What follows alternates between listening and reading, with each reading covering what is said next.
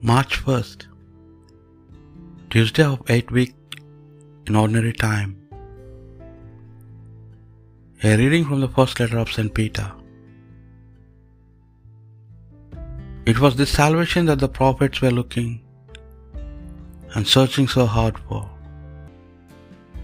Their prophecies were about the grace which was to come to you, the Spirit of Christ which was in them foretold the sufferings of Christ and the glories that would come after them.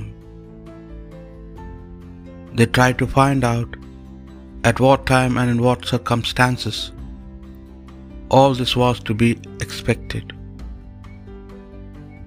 It was revealed to them that the news they brought of all the things which have now been announced to you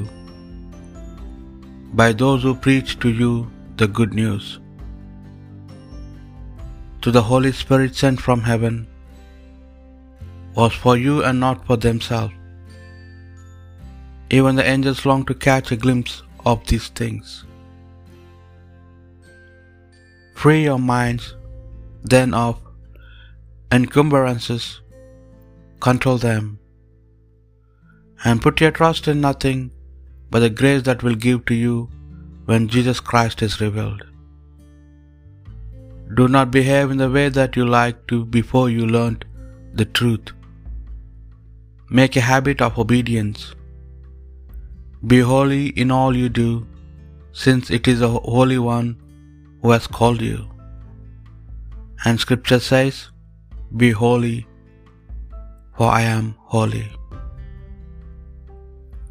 The word of the Lord. The Lord has made known his salvation. Sing a song to the Lord, for he has worked wonders. His right hand and his holy arm has brought salvation. The Lord has made known his salvation. The Lord has made known his salvation, has shown his justice to the nations.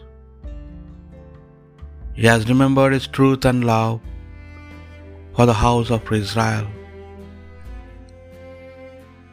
The Lord has made known his salvations. All the ends of the earth have seen the salvation of our God. Shout to the Lord, all the earth, ring out your joy. The Lord has made known his salvation. A reading from the Holy Gospel according to St. Mark. At that time, Peter began to tell Jesus, What about us? We have left everything and followed you. Jesus said, I tell you solemnly, there is no one who has left house, brothers, sisters, father, children, or land for my sake, and for the sake of the gospel who will not be repaid a hundred times over. Houses, brothers, sisters, mothers, children, and land, not without persecutions, now in this present time and in the world to come, eternal life. Many who are first will be last, and the last will be the first. The Gospel of the Lord.